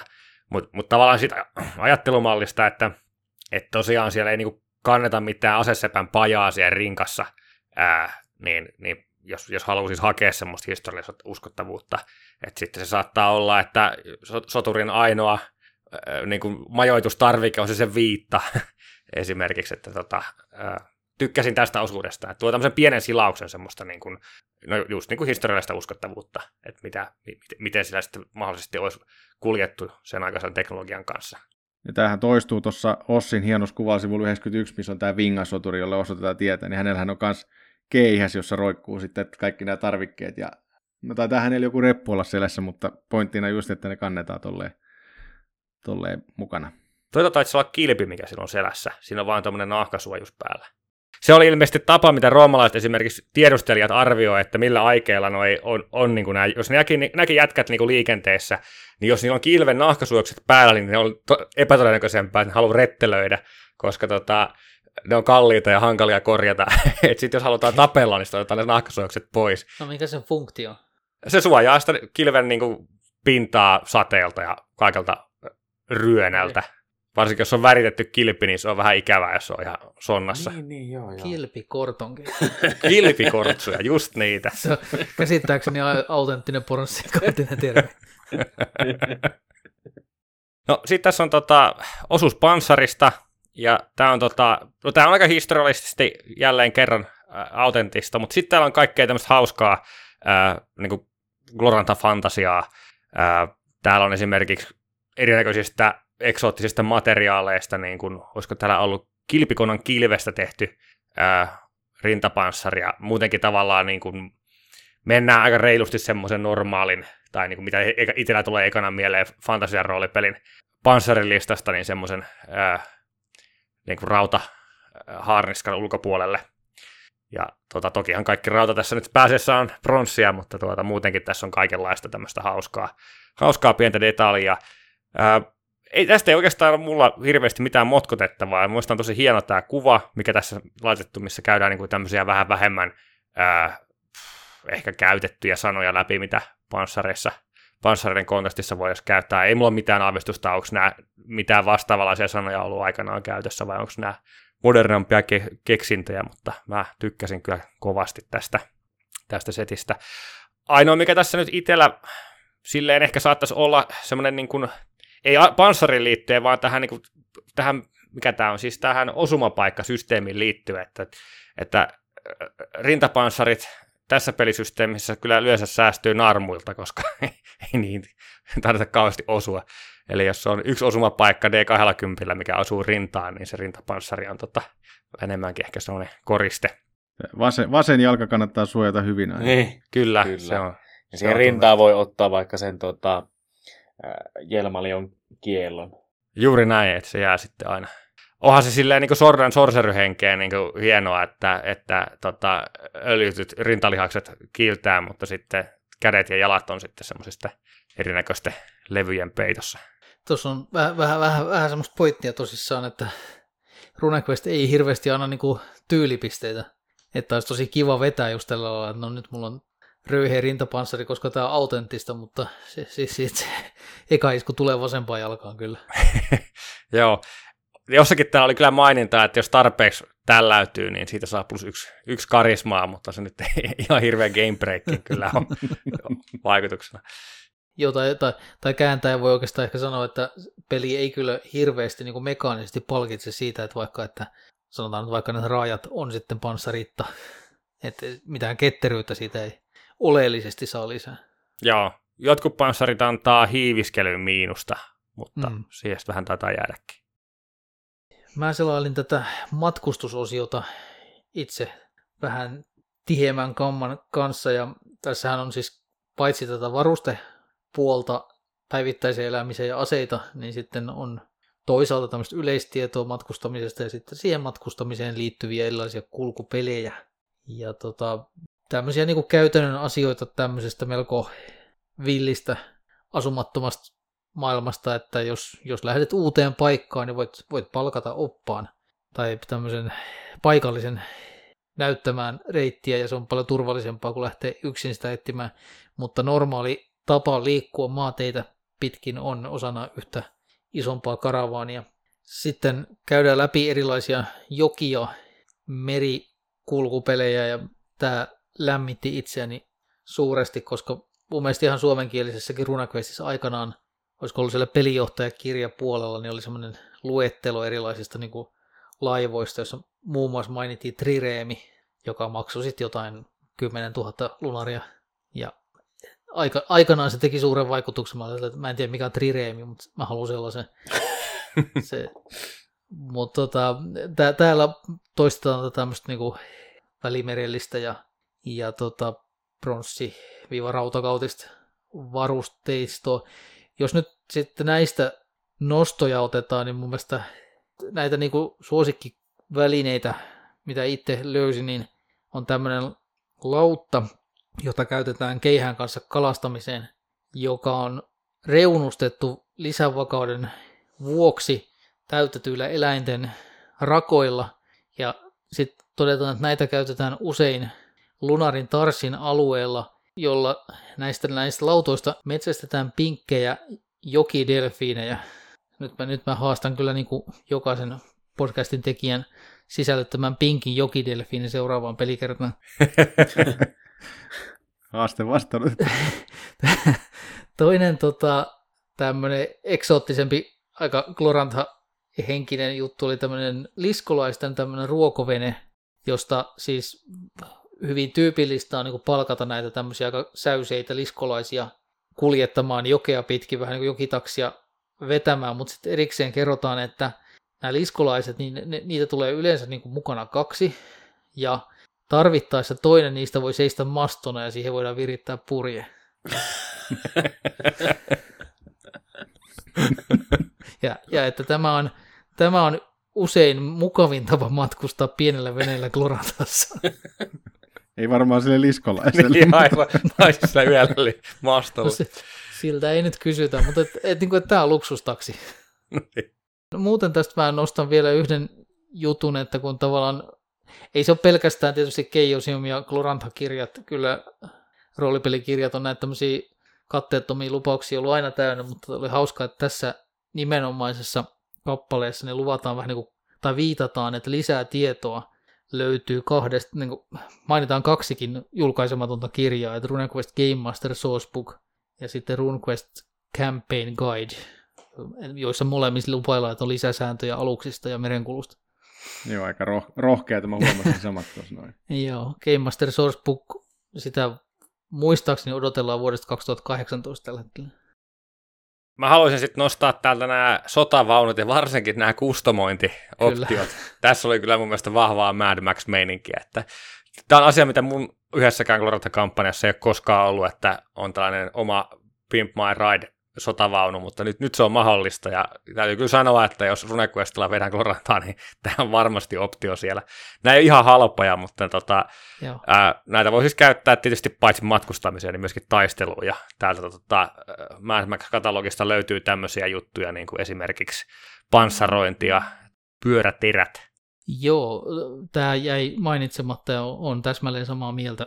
Sotavaunut on siistejä ja niitä niitä kampanjoihin lisää. Mulla on tauolla oleva RuneQuest-peli, jossa yksi pelaajista on Marankurin apulaispapitar, jonka nimenomainen tehtävä on hoitaa sotavaunuja, jo, jonka hänen niin kuin, isoäitinsä on aikanaan käytännössä HeroQuestaamalla rakentanut, ja johon kampanjassa viitataan jatkuvasti nimellä Holy Taxi.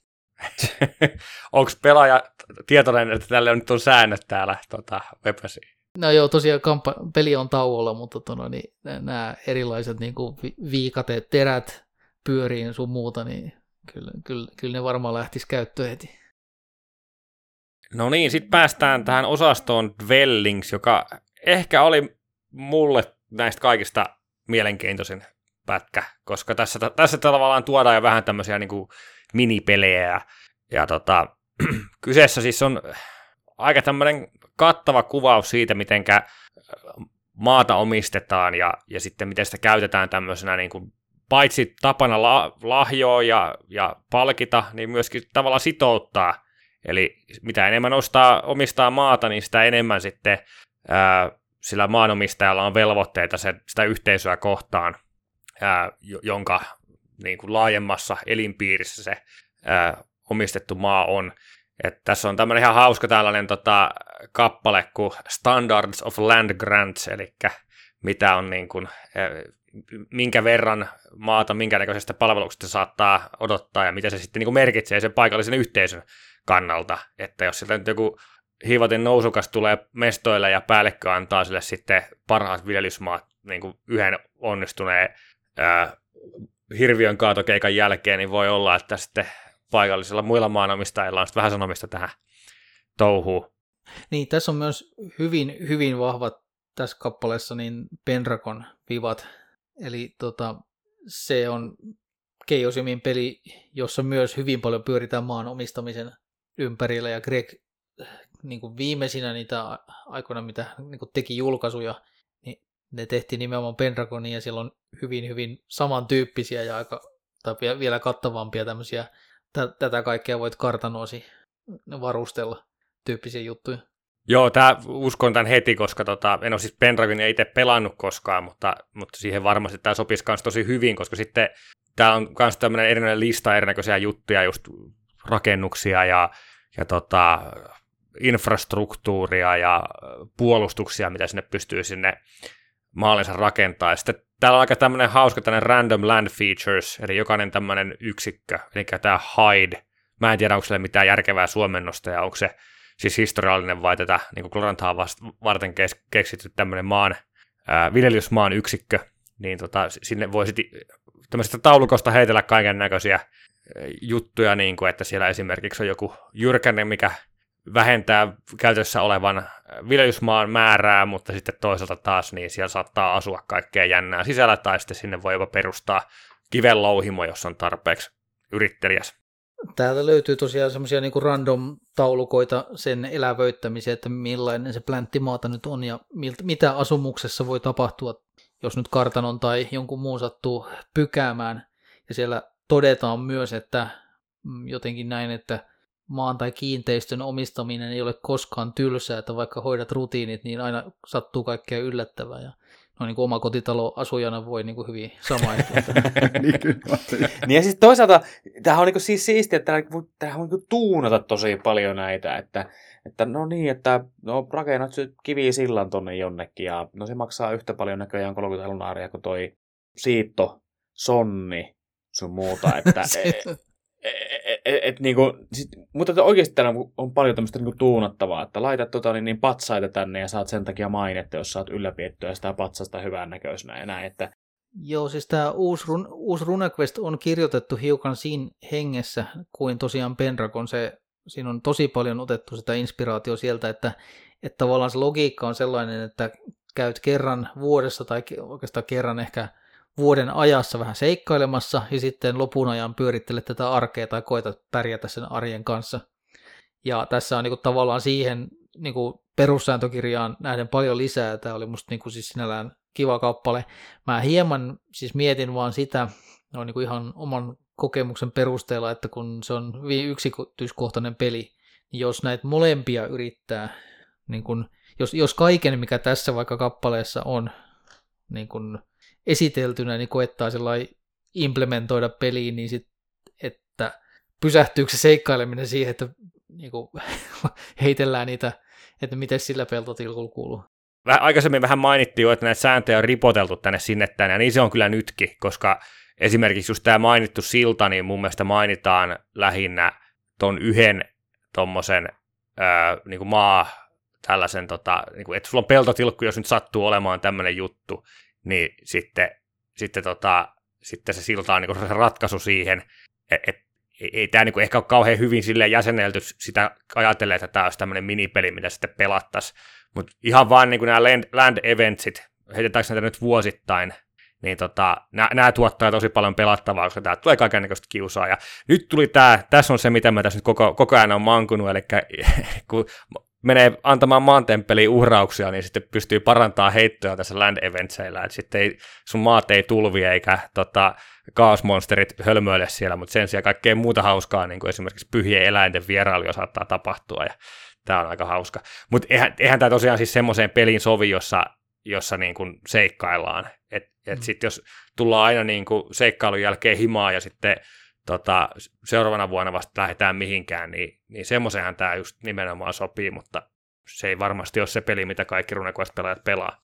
Mutta toisaalta säännöthän on kuitenkin kohtuu tappavat, että tämmöinen ikään kuin ns. nukkekotipelaaminen, jota siis voi olla todella monenlaista, että, että on, se voi olla siis sitä, että, että pelataan siellä jossakin suosikkikapakassa elämää, semmoista arkea, tai sitten tosiaan rakennetaan tämmöisen niin Sims-tyyliin ää, jotain asumusta tai, tai muuta, niin siinä on, on niin kannattajia ehdottomasti.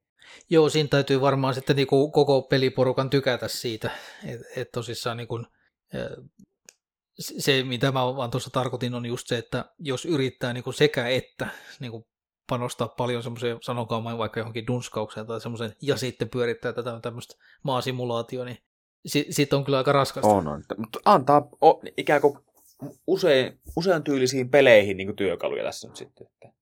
Joo, se on varmaan niin kuin, tosissaan, mitä tästä kirjasta ylipäätään voi sanoa, että tämä ei ole niin kuin, sillä täysin kommittoitunut mihinkään yhteen tapaan, vaan niin kuin, erilaisia niin kuin, e-, eväitä erilaisiin mahdollisuuksiin. Mitä tulee niin kuin tämän, tämän kappaleen näihin flavoreihin, niin mä tykkäsin siitä, että siinä mainittiin, että ne on niin kuin, maan omistamisen niin kuin, ikään kuin auktoriteetti, niin kuin semmoinen suvereniteetti, niin se pohjimmiltaan tulee Ernaldalta. Eli niin kuin, että, että päälliköt ja kuninkaat kyllä niin kuin, mielellään niin kuin, käyttää sitä valtaa er, ja maajumalatarten puolesta, mutta no, niin kuin pohjimmiltaan erikoistapauksessa, jos siitä asiasta tulee oikein vaikeaa, niin se on maatemppeli, mistä lähdetään sitten sitä ratkaisua hakemaan. Tämä kappale myös niin kuin alkaa melko hauskalla tämmöisellä maalailulla, mitä erilaisia asumuksia ihmisillä on ja kerrotaan Notchetista, miten siellä on niin kuin kirkkaasti maalattuja palatseja ja slummeja ja peikkojen lääviä ihan kylki kyljessä, mutta sitten Saartari todetaan, että Saartarissa hylättyjä lunarien villoja, tämmöisiä niin kuin kartanopalatseja, niin on siellä täällä ripoteltuna ja niitä nykyään asuttavat villipedot, demonit ja kettunaiset. Et siellä on sitten mahdollisuus lähteä raivaamaan uutta tilaa. Voi rakentaa, rakentaa sinne kymmenen siltaa tai sitten kustantaa yhdeksi vuoden ajaksi podia, podausharjoitukset, että saa siis heito, että valintoja ja valintoja. Onko tämä hyvä aasinsilta tähän seuraavaan kappaleeseen, eli training-harjoittelu? Joo, 500 lunaria, tiukka, tiukka setti. No, mä voisin avata sen verran, että mulla on semmoinen kuva, että tämä on aika niin kuin, nimenomaan RuneQuestin tällainen perinteinen komponentti, että, että mennään jonnekin kaupunkiin ja sitten ne on aika, mun mielestä niissä vanhoissa Praxin ja varsinkin Paviksen niissä kirjoissa ne on nämä niin eri kykyjen opettajat luetteloitu, ja sitten ne on niin ihan merkittäviä NPCitä. Ja tämä on mun mielestä, siis tämä on nimenomaan semmoinen niin ehkä tämmöinen niin mielenkiintoinen RuneQuest, tällainen niin kuin, aika uniikki ää, ilmiö tai tämmöinen alipeli tai mekaniikka, että, että sitä training montagea, kun ne hahmot menee jonnekin kaupunkiin ja käytännössä siis vaihtaa rahaa Xbox näin niin kuin kärjestään, niin siitä on tehty tämmöinen niin kuin ihan, ihan juttu.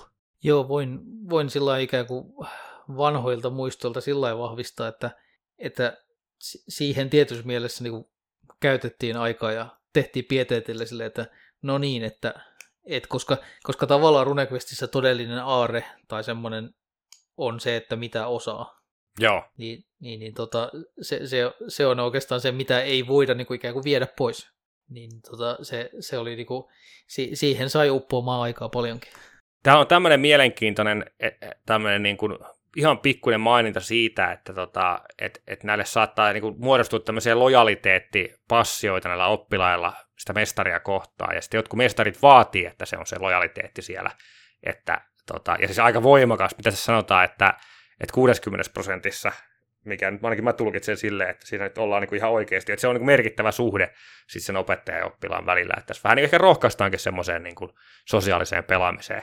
Tässä kappaleessa olisi voinut, jos vertaa tuohon edelliseen dwellingiin, niin ehkä olla enemmänkin juuri ton tyyppistä matskua siitä, että, että millaisia millaisia vaikka tilanteita syntyy näistä, näistä lojaliteettia tämmöisistä. Tämä on jossain määrin mun mielestäni ehkä niin kuin laajennettu kertaus siitä, mitä siellä perussääntökirjassa jo on. Sitten tässä on sellainen maininta, että 75 prosenttiin pystyy nostaa semmoisen taidon, mistä löytyy toi, toi checkboxi, äh, se experience checkboxi. Ja mulla on vähän sellainen kutina, että toi ei nyt ei kuitenkaan ole ihan niin hirveästi. Että jos meinaa, että uudessa runequestissa aloitushahmoja ne parhaat kyvyt saattaa ihan hyvin olla siellä niin kuin suunnilleen sadassa prosentissa. Että tämä ei ole semmoinen niin kuin, sen hahmon niin kuin vahvuusalueiden kannalta ei välttämättä ihan kauhean kriittinen mekaniikka. Muista se olisi tosi mielenkiintoista, jos tässä olisi jopa, no okei, sitten se ei ehkä RuneQuestiin sopinut, mutta tavallaan niin kuin sellainen ajatus, että, että sitten kun hahmo on jo niin kuin mestari, niin sitten sen täytyy käydä kaivaa sieltä jostakin arolta se, se, niin kuin se myyttinen mestariratsastaja, jolta se sitten oppii sen, niin kuin, että, se, että se saa sen kyvyn sitten vielä niin kuin nousemaan siitä, että se oppii ne tota, antiloppikuiskaamisen salaisuudet. Ja siis tokihan nämä olisi voinut sitoa myöskin Hero mutta tämä nyt on siis, tämä on jo niin kaukana sitä niin RuneQuestin koremekaniikasta, että ehkä ei sovi. Mutta tykkään kyllä tästä ajatuksesta sinne, tässä on varmasti paljon kivaa pelattavaa, kun tosiaan yritetään vakuuttaa niitä tota, vuodelle vetäytyneitä mestareita luopumaan salaisuuksista. Ja ehkä vähän tämmöistä niin kung fu leffan meininkiä. Mutta toisaalta sitten vanhan, äh, vanhoissa laitoksissa, jossa siis lähtötaidot oli paljon pienempiä, niin tosi oleellinen koulutuksen lähde ja varmasti edelleenkin on niin se kultti, että mihin nämä kuulut, koska niissähän yleensä listataan, Joo. että mitä ne niin kouluttaa sitten myöskin. Joo, sitten tässä on statsien nostamisesta. Tämä on ollut pahamainen se vaikeita RuneQuestissa. Osaatte sitten nyt sanoa tästä lonkalta, että miten se on tässä edikas tehty. Ää, niin kuin, että jos haluaa nostaa jotain huonosti heitettyä statsia, niin... No, sehän on 500, 500 lunaria, yksi vuoden aika, niin saat D3 miinus yksi pistettä kuule lisää. Että kaikkea sitä ei voi nostaa. Kallista ja hidasta, mutta ehkä, ja siis mun silmäily tästä on se, että tämä on aika lailla sama kuin se on ennenkin ollut. Joo. Se, semmoinen, ehkä, ehkä niin kuin, jos old school pelejä nyt ajatellaan, niin ehkä, ehkä se ero on tosiaan se, että, että RuneQuestissa on säännöt sille, että miten statteja nostetaan. Joo.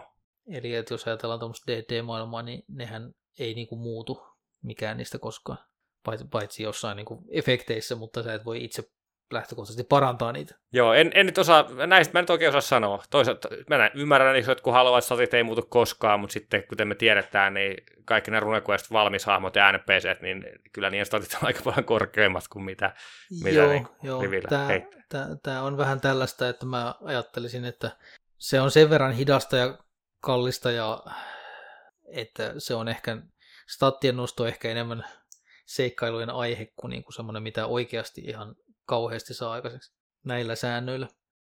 No niin, sitten viimeisenä täällä on vielä nämä eksoottiset esineet. Tässä on niin kuin taikaesineitä ja sitten tämmöisiä RuneQuest-klassikkoja kuin taikakristallit ja sitten nämä riimumetallit. Riimumetallit tässä taitaa olla joskin aikaisemmassa kappaleessa, mutta, mutta ihan hyvin ne mun mielestä tännekin olisi voitu tuoto, tuoda. Ja sitten tämmöisiä niin kuin, tämmöisen pronssikautiseen fantasiamaailmaan sopivia ää, tällaisia nimettyjä taikaesineitä ja lumouksia. Tämä itse on, tämä on vähän pienempi kuin mitä mä ajattelin, että taas voinut olla. Että tämä ei niin kuin ole semmoinen hulvaton katalogi, niin kuin vaikka tuon vitoselikan D&D se tota, Dungeon Master's Guidein taikaisinen luettelo. Mutta nämä on siis nämä on hauskoja, nämä on ö, tällaisia teemaan sopivia. Mä en ainakaan bongannut täältä mitään semmoisia niin ihan hulvattomia, mitkä niin kuin, muuttaa kampanjan suunnan ihan täysin taikaisineitä. Täällä saattaa olla, että, että meni vain ohi. Joo, mun, mun, mielestä, mun mielestä tämä on visuaalisesti vähän niin kuin samannäköinen, mihin sä viittaat, just tämä pelijohtajakirjan semmoinen dd siis pitkä luettelo aarteista, mutta musta näissä on nimenomaisesti ehkä niin kuin tarkoituksellisesti haettu semmoisia puolimaanläheisiä juttuja. Et, Joo. Et, niin, et niin kuin mielenkiintoisia juttuja, jotka voi niin kuin tehdä kohtaukseen lisätvistiä, mutta ei ehkä tosiaan mitään niin kuin arkatin särkymätöntä miekkaa, vaan täällä on kun esimerkiksi nostetaan tämmöinen kuin ankannokka. Siis, siis tota, tosiaan niin kuin konkreettinen tämmöinen Durultin ankan katkaistu ja lumottu nokka, joka antaa uintikykyä boss niin kuin plussaa, mutta se sivu vaikutus on se, että kaikki ymmärrettävästi ankat ympäristössä vihaa sua. Ymmärrettävästi toinen, mistä tykkäsin, osa näistä on vanhoja, mutta täällä on kyllä aika monta uutta, mutta täällä oli näitä tällaisia esimerkiksi Mostalien rakentamia ikään kuin kompassinomaisia juttuja, jotka osoittaa aina johonkin tiettyyn paikkaan, mutta niin kun ne ei välttämättä ole mikään kartta ilman suunta, vaan joku paikka, missä on joskus tapahtunut jotain maagista. Mä ehkä voisin ajatella, että sit jos puhutaan sellaista voimakkaista taikaisineista, niin ne on sitten ehkä jotain tällaisia sankarmatka palkintoja tai muita vastaavia, että ehkä on ihan hyväkin, että, että ei ole sellaista tavaraa, mikä vaan poimitaan maasta jostain tai ostetaan markkinoilta ja sitten se on, se on voimakas.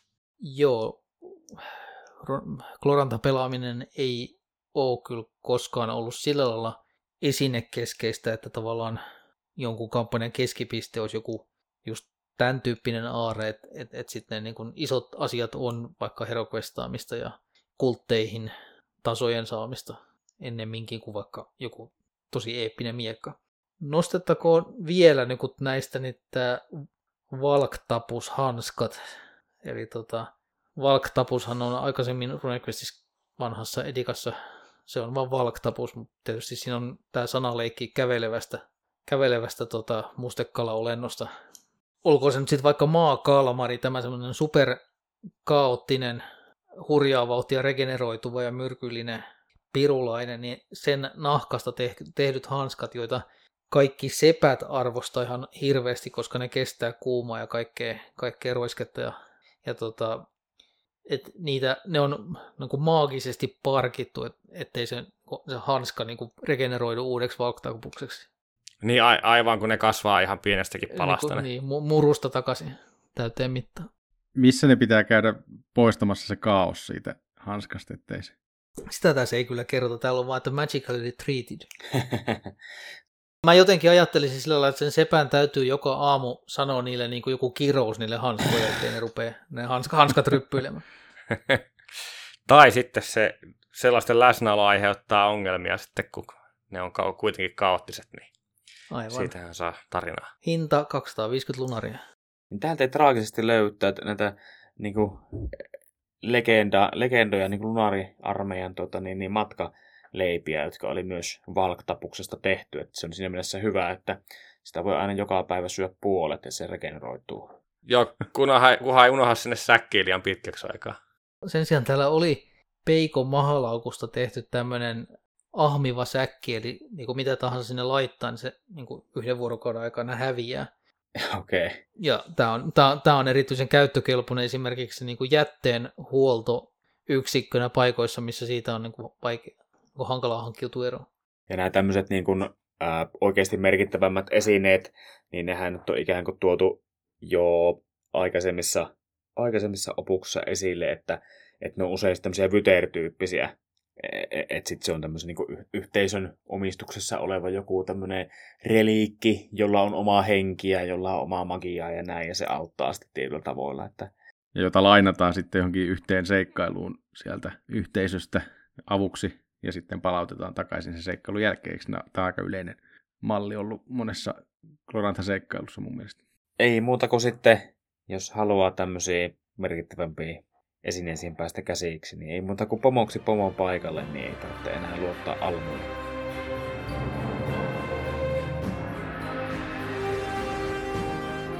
Näin perattiin aika hyvin toi Weapons and Equipments. Tämä kirjahan tosiaan löytyy hyvin varustelluista pelikaupoista ihan Suomesta, kausin.comin sivuilta ja sitten Drive-Thru RPGstäkin löytyy pdf-nä.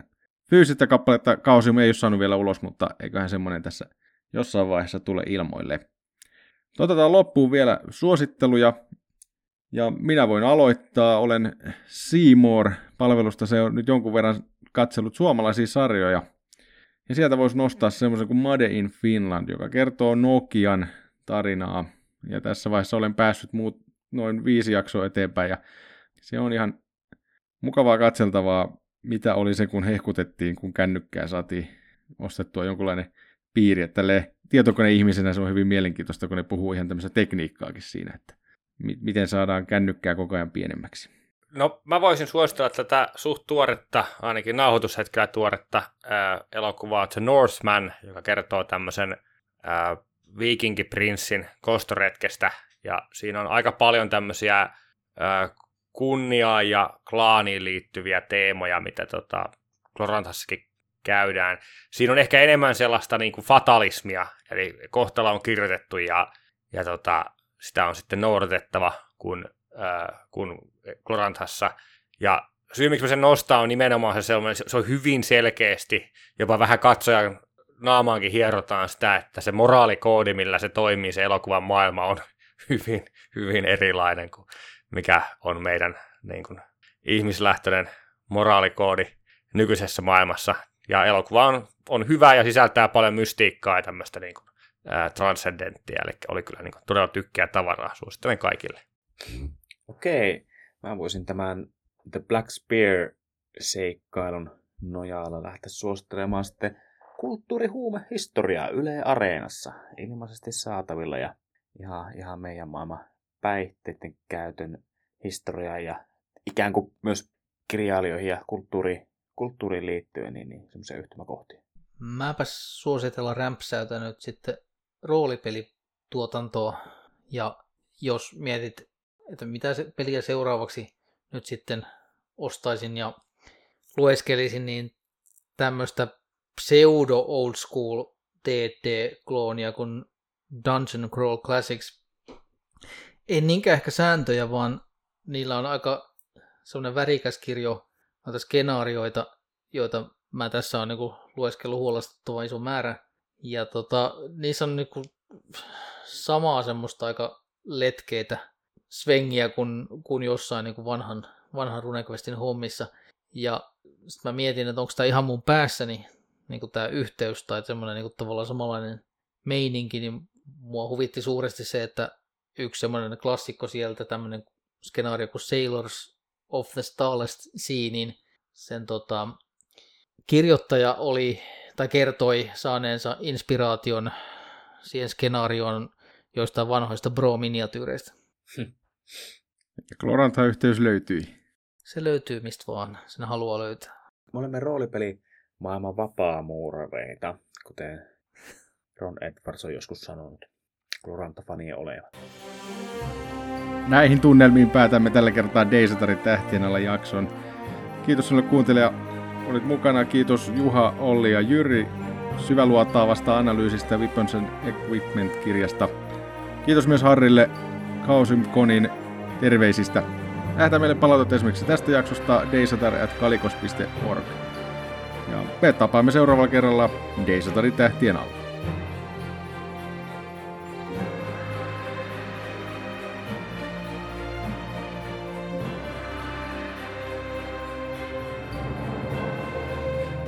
Deisatorin tähtien alla, jakso 19. Nauhoitettu 5. toukokuuta 2022. Mukana Olli, Juha, Jyri ja Juho. Musiikki on Scott Buckleyn Jade. Tämä jakso on julkaistu Creative Commons 4.0 nimeä lisenssillä.